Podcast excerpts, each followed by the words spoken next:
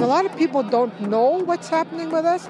A lot of people don't understand it. They might ask questions. Toronto is one of the most diverse cities in the world, and having an event like this is really important for not only tourists and immigrants or newcomers, but the whole city to see the presence and the true history of this land that, that we're a part of. That was an Indigenous legacy gathering in Toronto today at the Toronto Council Fire Native Cultural Centre. Um, Again, we're going to bring you conversations from right across the Corus Radio Network today about the meaning of truth and reconciliation on this second annual National Day for Truth and Reconciliation. There were a lot of fascinating chats going on right across uh, the network, and we'll bring you the best of them. Let's begin in Toronto, where 640 News host Greg Brady spoke with NDP MPP Sol Mamakwa about what the National Day of Truth and Reconciliation means to him, whether anything has changed for the younger Indigenous generation, and why there are still boil water advisories in parts of Ontario, even now. NDP MPP Sol Mamakwa joins us on the show. We always enjoy our conversations, but this is an important day, a very real day.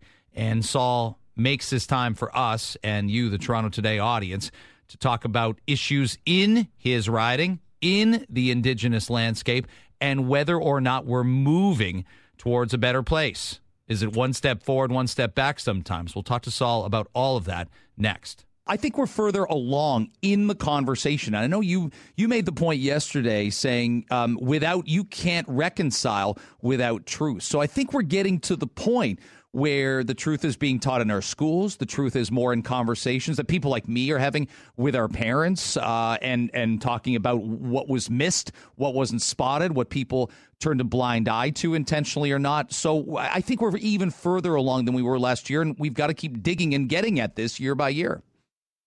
Yes, uh, certainly. I think uh, we moved, uh, you know, um, a needle a bit. Uh, you know, the um, the reconciliation needle just because of the uh, the visit from the uh, the historic uh, penitential uh, pilgrimage to Canada by Pope Francis, and and I think uh, you know that moved the needle a little bit just because of the you know that visit itself, and the apology itself, and but we have to understand that there's challenges which lie ahead of our collective journey to healing uh, to reconciliation, but uh, and also eventual forgiveness. And and I think that's um, uh, you know uh, the people that saw that uh, is only a first step into a, a long journey together. So mm.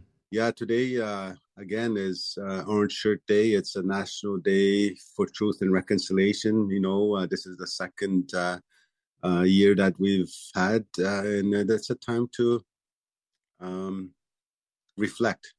I read your statement from yesterday. I always think of you as a politician that wants to to do do things rather than just say things. And and the machinery of government, the machinery of politics gets in the way of that um, sometimes. And and I'm sure you worry and I worry. There's too many people into um, the world of politics that would prefer to say things as opposed to doing things. But you make the point yesterday admitting to wrongdoing in the face of undeniable evidence is not reconciliation. Performative acts of apology are not reconciliation. And and you're right, the Pope being here made a difference to people. Maybe that was something unthinkable that was going to happen last September at this time but it's but it's not everything. We need to know more. We need you know records. We need uh, we need to make sure that that we understand exactly what was done as opposed to just uh, a blanket apology.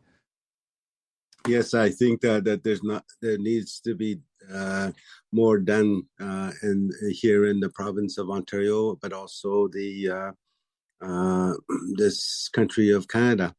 Uh, and I think uh, if we go back to the the truth and reconciliation calls to action, if you read those uh, 94 calls to action, you you will see the opportunities that are there to invest uh, in those uh, you know calls to action. And uh, i think that you know i think the political will uh, has not been there to invest in the, those action items. So mm. and i think uh, again we have to understand too like here in ontario we haven't like some um, the, there were 18 sites in um, uh, indian residential school sites in ontario. And you know i think the one in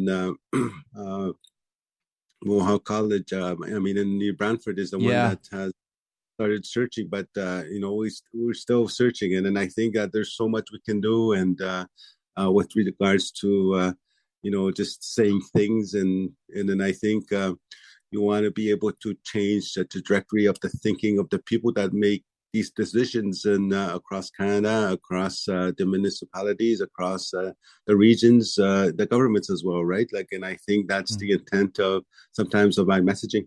NDP MPP Sol Mamakwa, kind enough to join us. Um, you're right. Seven years ago, the, the Truth and Reconciliation Commission federally releases its final report, and there's 94 calls to action. And it's been documented. We've covered about 10% of those calls. And even Mark, you know, when Mark Miller says this is moving too slowly, he's right. Um, what gets it moving faster? What expedites some of these calls to action? What it's more than just political will, isn't it? Although that's a big part of it. Well, I think that's one of the things too. Is uh, you know uh, they have to that political will has to come with uh, some resourcing and investing into those calls to action.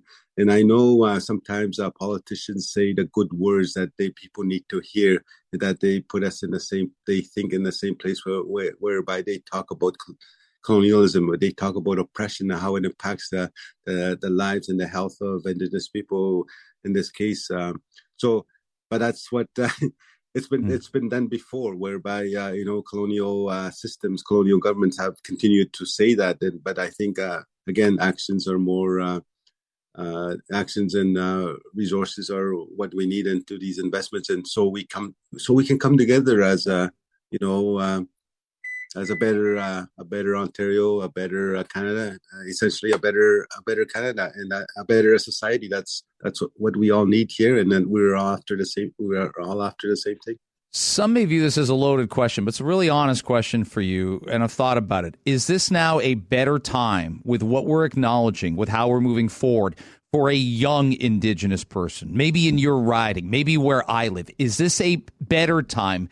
Maybe, unfortunately, there's not there's not a lot of great things to compare it to. Is it one of the better times that we can think of to be young and indigenous and, and independent and knowing the whole world is in front of you and so many more people want to help people achieve their goals and dreams are we in a much better place than we have been in previous decades I think uh, acknowledging, uh, you know, uh, acknowledging the Indian residential schools and its intergenerational impacts uh, is one piece. But I think uh, we have to understand um, we have to understand that there's still uh, uh, oppressive and colonial systems, policies, uh, and actions that keep on happening. And you know, like I, I still have uh, 14 long-term boil water advisories in my riding, and you know, is that a better time?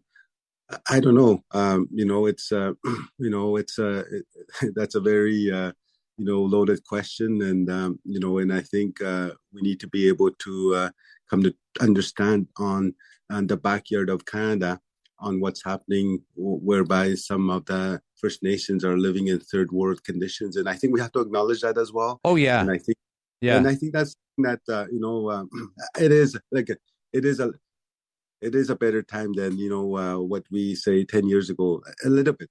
Just just uh, you know just the needle you know uh, i think it's about it's not about stepping forward but it's about changing the where you're looking at um, you know changing the trajectory of the thinking of looking um, you know about the three four degrees or whatever like uh, that that is changed and i think if uh, i always say that uh, when i i do these interviews because if i can change one person's mind or at least not change but at least uh, made a some somebody's made aware uh, least if i can change uh, one person's Uh, awareness of uh, indian residential schools and its impacts I think I would have made change, and that's how I, and that's why I do interview these kind of type, of interviews. When you tell me there's 14 boil water advisories, I'm not shocked, and I should be, Sol. I should. If I told you there were 14 boil water advisories where I live, you'd be shocked. So I should be shocked that there are where you are, and it's wrong that I'm not. And it's an absolute, yeah, it's it's a bucket of of water to the face of all of us that this is still the case. So, yeah,